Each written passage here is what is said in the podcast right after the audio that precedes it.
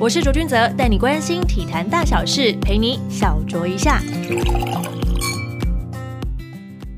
欢迎收听小酌一下，我是卓卓。收看运动赛事，大家都是透过网络，还是打开有线电视，或者是 MOD 呢？因为收看习惯衍生出来的收视率啊，网络是有直接的数字可以观看啊，但是有线电视的收视率一直是一个谜团。这一集呢，我们就特别邀请到了 Eleven Sports 的节目部的 Alan 来为大家解谜。欢迎 Alan。诶，左左好，然后大家好。我们今天这一集呢，就针对近期最火热台湾直男转播作为一个重点来分享我们收视率的秘辛。好了，因为其实我跟 Alan 过去是在 Fox 的同事，而他在 Fox 的时候也是工作负责转播的场次的安排啊，以及收视率的回馈等等的。大家其实都很好奇，广告商一定更好奇，有线电视的收视率到底是如何计算的呢？哦，收视率这东西就是刚就像刚刚左左讲的一样，它不像就是你看网络上打开来 YouTube 上面直接看就是有多少观看数啊什么之类的。那那它其实是一个那个抽样再抽样，然后呃然后等于说以部分的群体去推估到整个全体的一个一个计算方式这样子。嗯那所以它也会带来很多就是大家觉得说，它到底能不能代表这整个市场实际的收视状况？那这很多很多很受争议的地方，那我大概简单解解释一下，大概就是收视率它是怎么样计算做取样计算来的。那它其实一开始呢，其实是呃那间收视率公司就尼尔森这间公司，它是用呃整个台湾，它是用那个县市啊都市化程度去把整个台湾做很多分层，那一层又一层的，然后它在进行在每一个分层里面，它在做一些抽样。搭配，呃，它是用一些统计的那种概念啦，然后再加上说他们会派员去做一些就是访谈，然后他去找到最后找到说他每个群体他要的样本户，然后去，然后再去做。大家可能有听到过，就是说你在家里面如果有装这些收视率盒子的话，就是装这装饰这个机器，还有你的遥控器。就是会被调查这样子，对，会被调查。然后这些样本户呢，他就是用这个样本户去推估整个台湾整个收视的状况。那呃，根据他们的资料，他们资料的话，就是全台湾目前大概就是两千户，两千户的样本户。那这两两千个样本户呢，基本上就是代表就是全部全台的命运。等一下，这两千户会不会有点太少了？因为我问过我身边所有朋友，因为我知道他们都是用那个装收视率盒子来去做计算。我问过身边所有朋友，没有一个人家里有装这个东西。Ellen，你家有装吗？啊，没错，因为我这个这个东西也都是米，所以所以真的就是一直都知道有这个事情，然后对。但是我们从来不知道有哪一个人有来装过，所以对呀，所以呢，所以其实如果呃在所有的听众里面，如果你有认识有装或或者认识欢迎有装，或是有认识有装，欢迎留言留言给我们。真的，我们真的太好奇了。对对对对对对，因为这个很多就是电视台的在负责整理收视率回馈的朋友，都会很希望知道说，你当初为什么会愿意就是加装这个机器？我甚至还曾经幻想过，就说会不会其实是大家在就是购买那个电视的时候，其实就已经加装在里面了，所以他们才可以就是直接收取这些样本，要不然怎么可能会愿意被装这些机器呢？太特别了吧！如果说你今天看的是一些需要解码的频道的话，那不就也被对方知道了吗？这很隐私 哎。对对对，就根据他们的根据他们的说法，就是说他举了这些样本数之后，然后你在你每一次的呃，在你每次的收看频道的时候呢，你就是要用它特殊的这个呃遥控器，然后你要先输入你自己的资料，然后再拿去选择台数，然后他会透过那个监测盒，然后再回传到他们的那个 server 上面去。对，所以有谁会这么搞刚？对呀，所以所以其实蛮难想象的。不过，嗯，不过其实就是呃，就是这么多年以来啦，就是不管你相信或是不相信，那因为这个数据呢，就是现在目前市场上唯一的一个标准，然后也是就是业务啊跟那个广告广告主之间，等于说算是一个沟通的桥梁。因为等于说我们都是以这些产出的数字，然后透过一些公式的换算。然后去呃取得就是去呃争取到一些广告的预算啊、营收啊之类的东西。那呃可能很多很多争议啦，可能有很多人像主播自己在在电视台有工作过，你就会知道，就是这个收视率呢，其实就是折磨了很多很多好汉啦，然后真的真的对，然后也制造出很多妖魔鬼怪啊这些东西的。不过它因为它就是一个呃唯一的标准嘛，那就没有办法，这市场就是靠着这套标准能够继续运行下去，所以我们也只能针对我们现在拥有的一些资料去做分析，然后广告广广告业务跟广告商也是用这套标准去去来呃对他们的广告预算这样子，那就一直一直一路一路运行到现在，直到呃等于说没有新的标准，没有新的呃。东西出现之前呢，它就是唯一的真理了，也只能对，真的是谜一样的真理。因为现在其实很多的广告商，这个预算上面为什么会陆陆续续的转移到网络上面？至少至少在网络上面的及时的数据是你可以看得到的，比较清楚，说到底是有多少人，就跟 YouTube 上面的订阅户是一样的概念。它不像 Nielsen，它就是。这么的迷，那我们再聊回到我们的就是台湾直男转播这个部分，在 Plus 第一年开幕战，当时的收视率大约是在零点零八左右。如果说要以平时我们作为转播这些运动赛事，算是合格的标准。那第二年 T1 的出现以来，那两个联盟的收视率都是突破零点二以上。篮坛的热度，如果是用数据方式来谈的话，整体大概有多少幅度的成长呢？Allen？嗯，我我们今天刚刚我先补充一下刚刚说的地方，就是我们刚刚讲的那个收视率部分是就是呃它取样的方式。那所谓大家现在目前看到的那个收视率呢，其实它的概念是呃它是一个平均每分钟的概念，然后它会分不同的收视族群。那一般大家呃可能看得到电视台会公布的一些数据的话，可能可能它就是以比如说是二十五岁到四十九岁男性。它会它会分成很多种不同的年龄阶层，然后来来去公布这个数字。那二十五到四十九岁男性，这个是呃体育台跟那个广告商里面最贵习惯用的这个，我们叫做就是目标 T A 我们的 T A 对 T A T A 对。那它的计算的方式，因为我现在讲一下，可以让大家后面可以比较知道，就是我们大概是怎么样去比对这样子。它就是收看的人口。然后它除以它这个呃目标族群的母体，也就是说，比如说二十五到四十九岁刚刚看这个节目，呃呃的收看的人口，那这个节目它有多少人在看？然后它除以它这个它这个目标族群的所有的母体，然后乘以它的百分百，那收视率呢就是一个平均每分钟的一个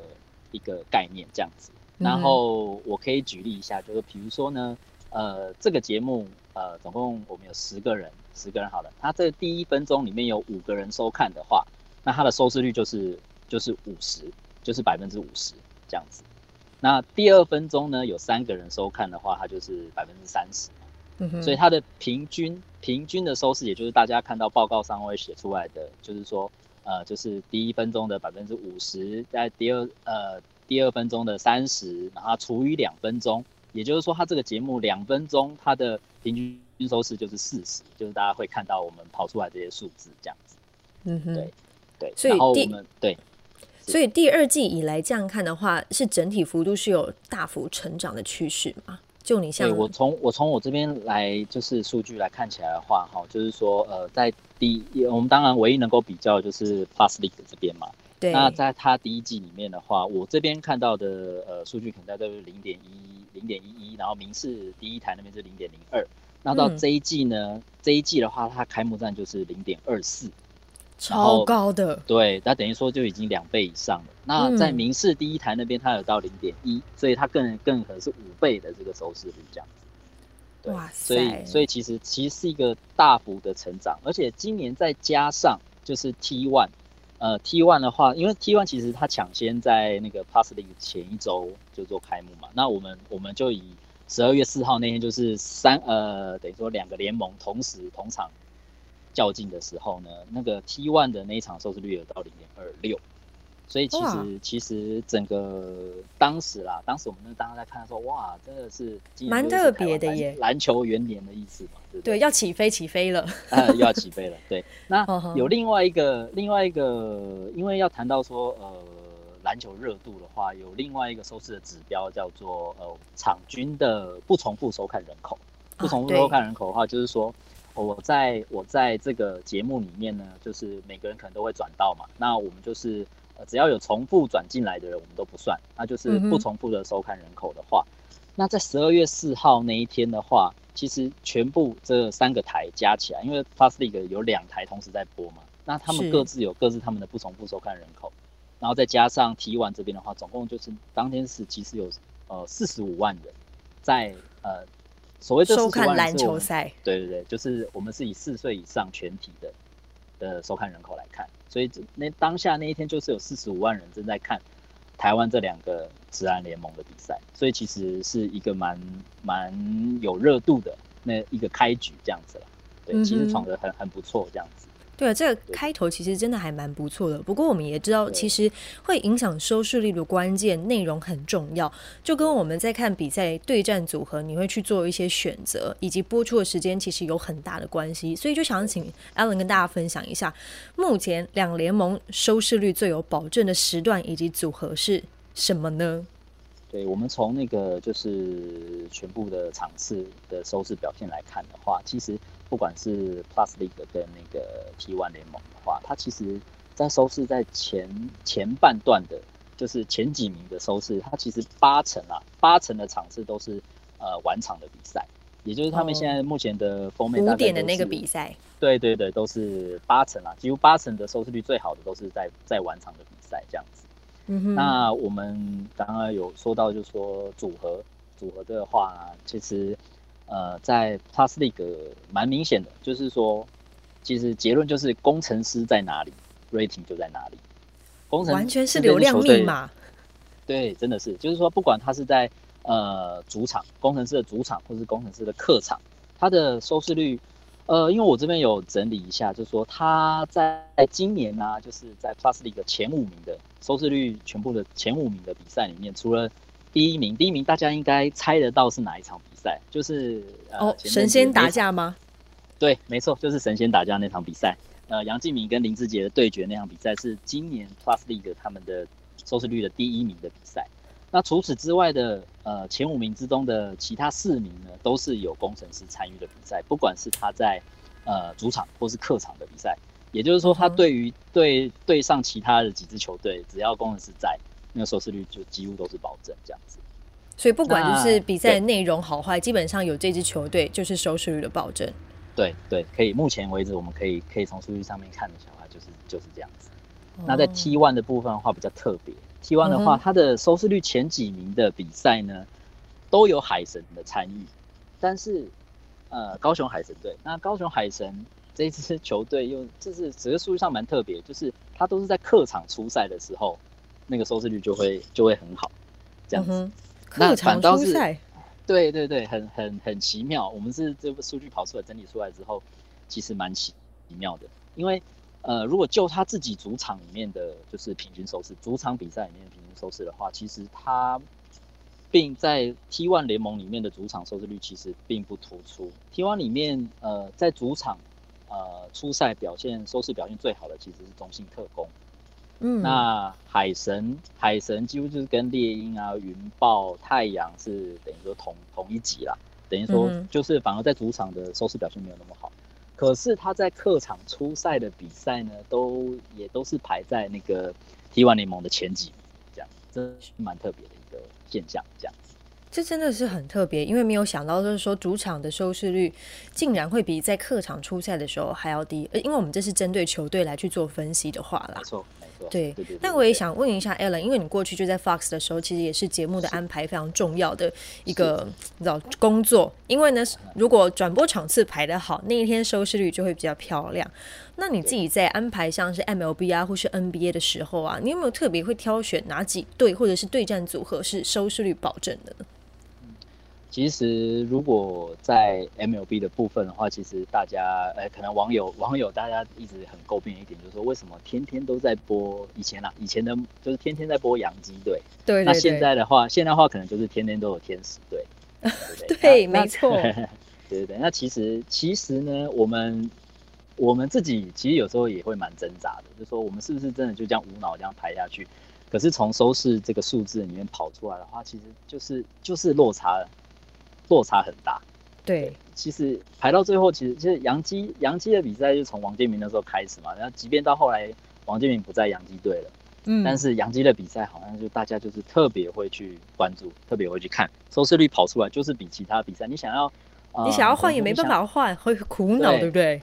对啊，所以以前也是跟主管也是很挣扎，就想哦，我觉得哦，我们不用这样排啊，这样子的话，好像谁来排都是一样的。可是，可是出来的结果就是这个样子，对，真的是太挣扎了。对啊，那在 NBA 的部分的话，其实其实也也也不用看，你看可以看到现在就是像 Eleven 跟那个未来体育台在选择 NBA 场次的话，大家应该都会发现，其实场次已经越来越集中了，就越来越集中在勇士队跟湖人队这两个比赛。以前还有就是说到什么未来输好台，那其实因为那个时候是真的很热，不管怎么播，收视率都好高好高。对对对对对，没错。就是就是就是就是这样子，就是呃节目的态势大概都是都是这个样子。那现在就是等于说，呃，像 Eleven 跟未来体育台他们会有一个轮流赏、轮流选场的一个那个机制嘛，所以你你们就可以看到说，呃，哪一个台可能那个礼拜他有播到勇士跟湖人的比赛，那代表说那个那个呃那个礼拜就是他们先做选选择场次这样子，那变成都是这样趋势。很无奈，可是就是说出来的数字真的就是落差很大，你你真的没有办法去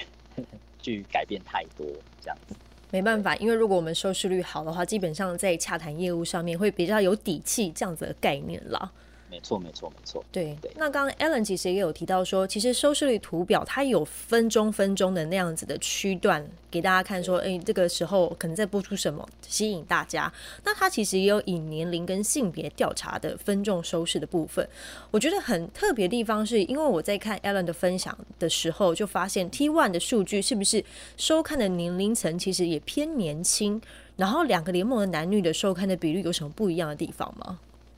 我们先讲，就是从那个就是男女收看的比例的话，它就目前为止啊，其实其实两个联盟，我呃 Plus League 那边我以 Momo 来 Momo TV 来来做那个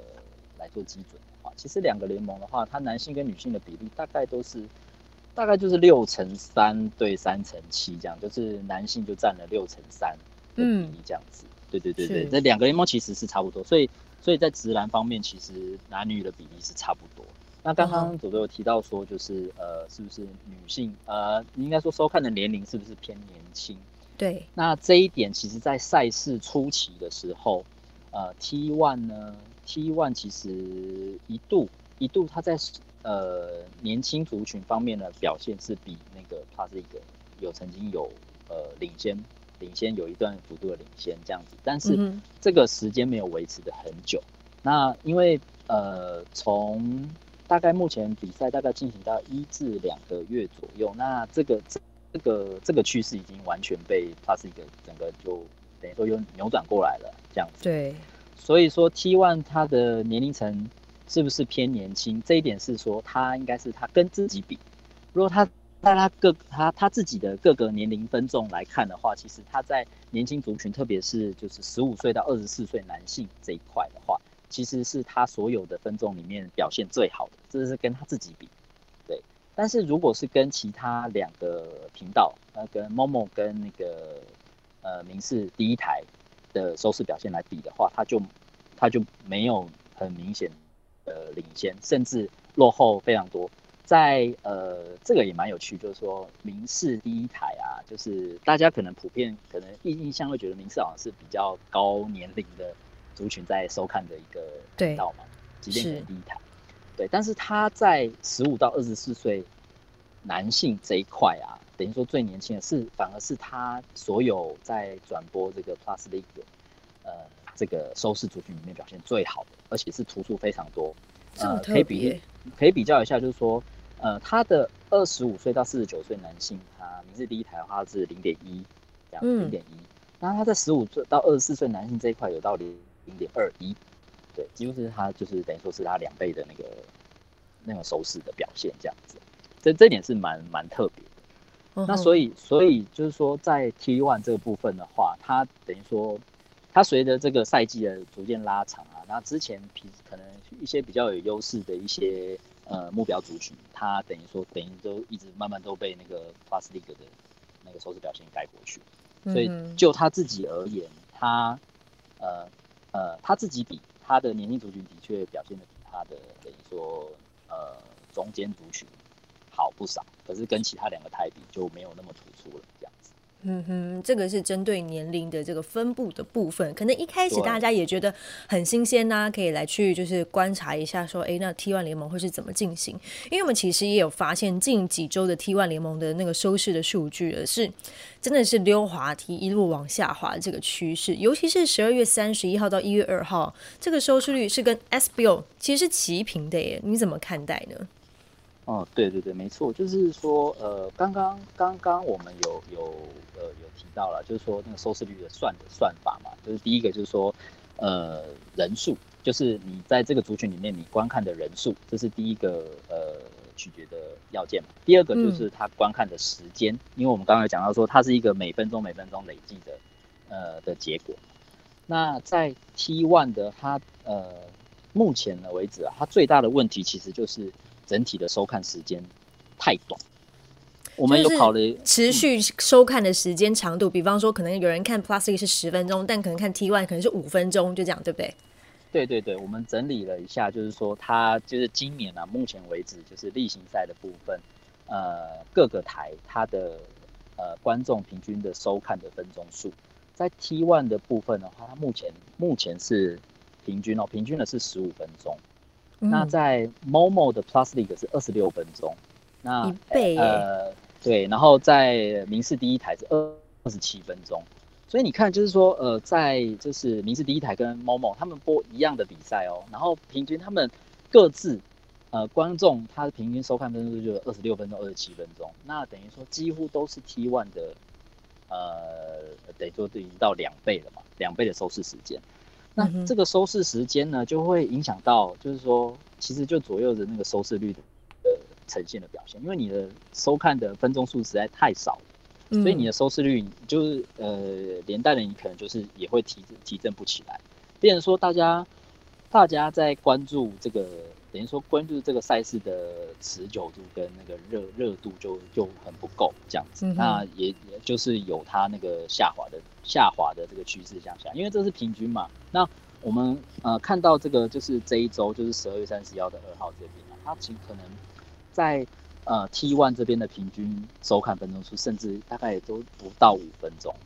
所以你就知道说好短呐，这么长。对，然后然后刚好刚好新年假期那个时候，呃 Plus 那个那个比赛，就包括刚刚提到就是神仙打架那场比赛嘛，就是整个热度又超级的高。对，所以一来一往，它的差距就越拉越拉越大。嗯，如果说现在照两个联盟这样子的发展，如果错开时段或者在转播安排上面做一些调整，会不会比较帮助，就是在收视率的成长呢？对啊，其实其实呃这一点的话，就是说我们从收视去看的话，其实你你要把比赛安排在同时段，其实就是血流成河嘛。因为就是就是 对，没错，真的，因为来修趴啊，对啊，你就是你就是逼着观众一定要直接选择选边站，看到哪边嘛，对啊。那其实对于就是然后然后呢就是呃选边站，然后网友就是又也只能说哦，就可能会嘲笑说啊，T one 的人呃就没有人看啊什么之类的，那样出来的数据报表出来的话。可能就是你一定会有一方会受到很大的很大的伤害，这样子吧。就是每一个礼拜看那个报表，就越来越受冲击。对对对对对对啊！那其实如果就是我们撇开很多很多很多因素啊，可是其实也不能不能不这样子排嘛，因为其实好的时间大家都都想要啊，对不对？对啊。然后然后就是你你你你你不拼也不行，但是如果就就是整个整个市场来讲的话，其实我自己会觉得说，就是比较弱势的这个这个联盟呢，其实就是不要去跟太强势联盟等于直接对决了，会会比较好。因为你在，因为他那个那个时段除了就是 Plus League 直播之外，也许未来那个时候也会直播一些呃，应该说重播一些 NBA 的比赛吧。别人说都是篮球篮球类的东西，大家就在彼此打架嘛。篮球迷好忙哦。对呀，没错啊，又幸福。可是，可是对于这些主事者来讲，可能哦，就是就是非常的辛苦这样子。我们我们如果是从那个整体直然的收视上面的话，如果我们能够错开这些时段的话，其实是比较有比较有注意，比较有注意的。那为什么？就是说，因为我们还是回归到就是刚刚讲到说收看的时间跟人数的两两个大要素嘛。那你只要你只要不要呃等于说逼着观众一定要在什么时段呃同一个时段要要去做选择的话，你如果是可以等于说错开一点时段，那你可能各自赚各自的收看时间跟收看人数。那整体。因为我们如果是看整体直男的那个就是收视的，就是触及跟那个收视率的话，也许它反而会等于说从整体来讲是会比较呃健康一点的吧，这样。嗯，比方说三五七这样来去做安排，完全错开的话，其实对彼此都比较好了，没有必要逼球迷去选边站，因为。如果家里真的只有一台电视的话，对，没错，对。不过比较有趣的地方是，因为现在联盟呢，他们都会在网络上面推转播，而且他们有各自不同的平台。因为 T One 去年呢，它一开始其实是以就是一期直播来做转播的 O T T 的部分，然后收到了球迷心声之后，将平台更换到了 Twitch 上面。而 Plusly 呢，是以最大宗的就是 YouTube 为主嘛，因为我相信他们应该是有签订一些某部分的竞业条款，所以就是 T1 才没有办法进入到 YouTube 上面。也想请问一下，网络转播平台的出现是不是会重大的影响在有线电视的收视率呢？这几年这样子看下来的话。啊，其实我们先讲说，呃，根据我自己的了解，说其实其实他们的两个联盟这样的选择，其实就是跟呃他们等于说主事者他们的一些为自己联盟的一些走向做一些定调，所以才这样做选择。像 T One 的话，T One 的话，他他们在推动的时候，其实是主要很希望能够把朝比赛朝那个付费的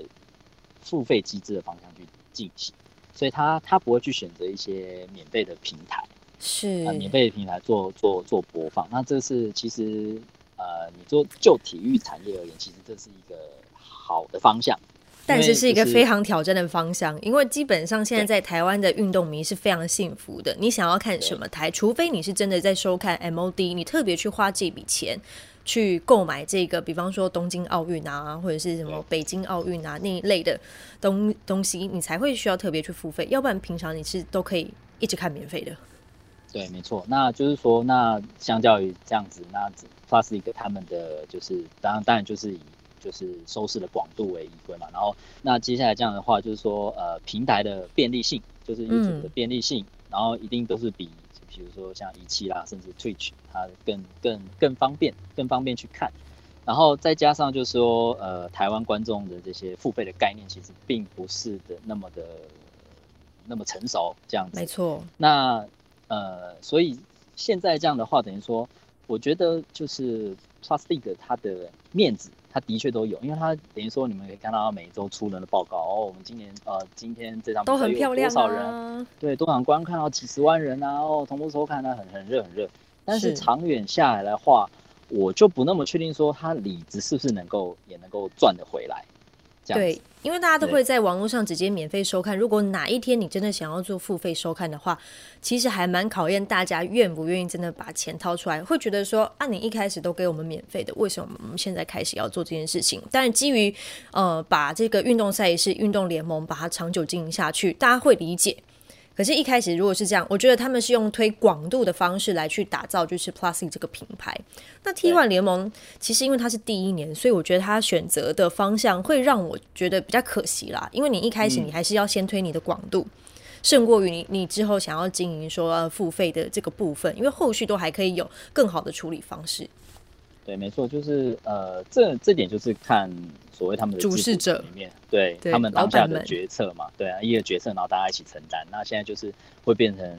呃，他的走向就是他坚持嘛，他已经做下去了，他不可能就说呃，中间再再做，因为跳来跳去是最最麻烦的事情，哦，最伤害的。对啊，你一下付钱，一下不付钱，还不如你就是一直坚持这样之类的。对，没错。因为因为其实，在台湾这边的话，其实各个频道电视台其实。很多想要尝试走收费这一块的东西的人都都走得很辛苦啊，应该都是这样讲。就是说，你要观众就是真的在掏钱出来，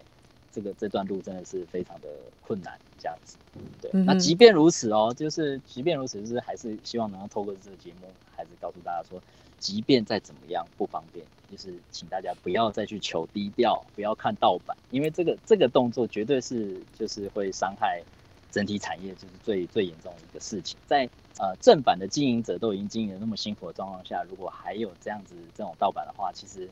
其实会加速它迈向灭亡。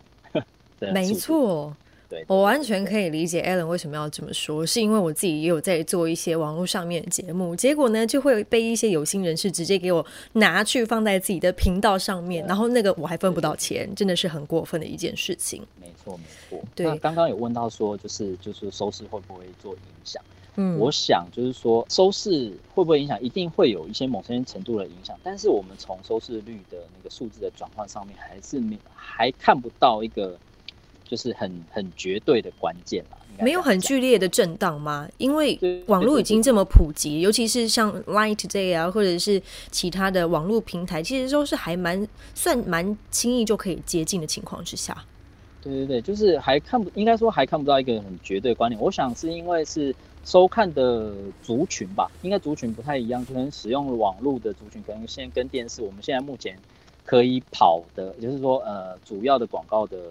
呃，转换的主要认定的那个 TA 可能会有点不一样。也许年轻族群方面的话，可能会会有会有一些流失，可是整体看起来还看不出来说哦，因为网络平台呃兴起，那大家就是哦，可能就是就是会影响到电视收视，非常的很明显，很明显的影响到这样子。嗯，这里也是蛮让我意外的。广广告主啦，可能就是广告主他在下预算的时候，就是现在哦，我到底要放哪边呢？对啊，对啊，更聪明的人，他可能觉得说，哎，我现在，呃，我现在可以，呃，我想要打年轻族群那一块的话，我就我就不会去选择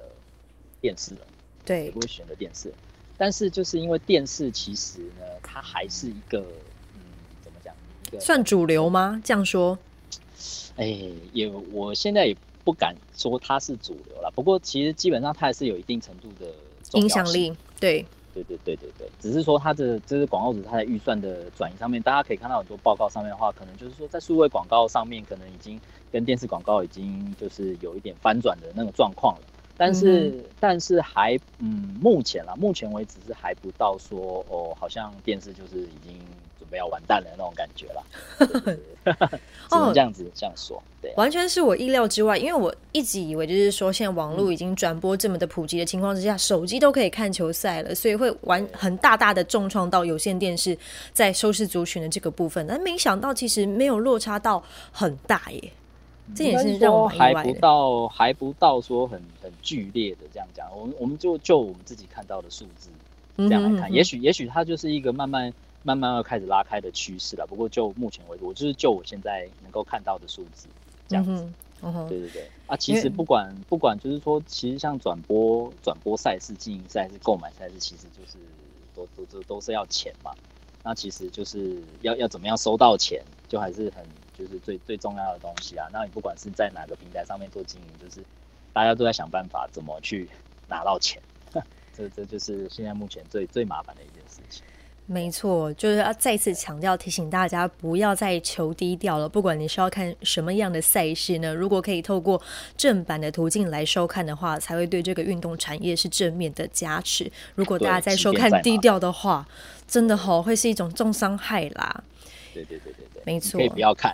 对，不要看，但是但是不要去看盗版，不要看盗版。好，我们收视率呢，这是广告主跟厂商下预算的一个重要指标。尽管收视率的计算方式其实是让人觉得匪夷所思啊，因为那个机那个机群在哪里呢？目前我们还没有收到观众的来信，告诉我们家里有没有装 那个收视率的盒子，但他仍旧是对，但他仍旧是目前有线电视的标准。而网络其实我也觉得不见得是完全透明的哦，因为它是可以开外挂来灌水的。所以，我们今天就是从不同的角度，我们来了解运动赛事它有趣的。地方，我们从这些数据的分析，我一直觉得收视率非常的有趣，所以我会在每一集的《地狱来早茶》我自己的那个 YouTube 的节目里面来分享 Alan 跟大家分享的这些数据，一起来观察我们现在在观看、关注的这几个运动赛事到底会是如何的变化。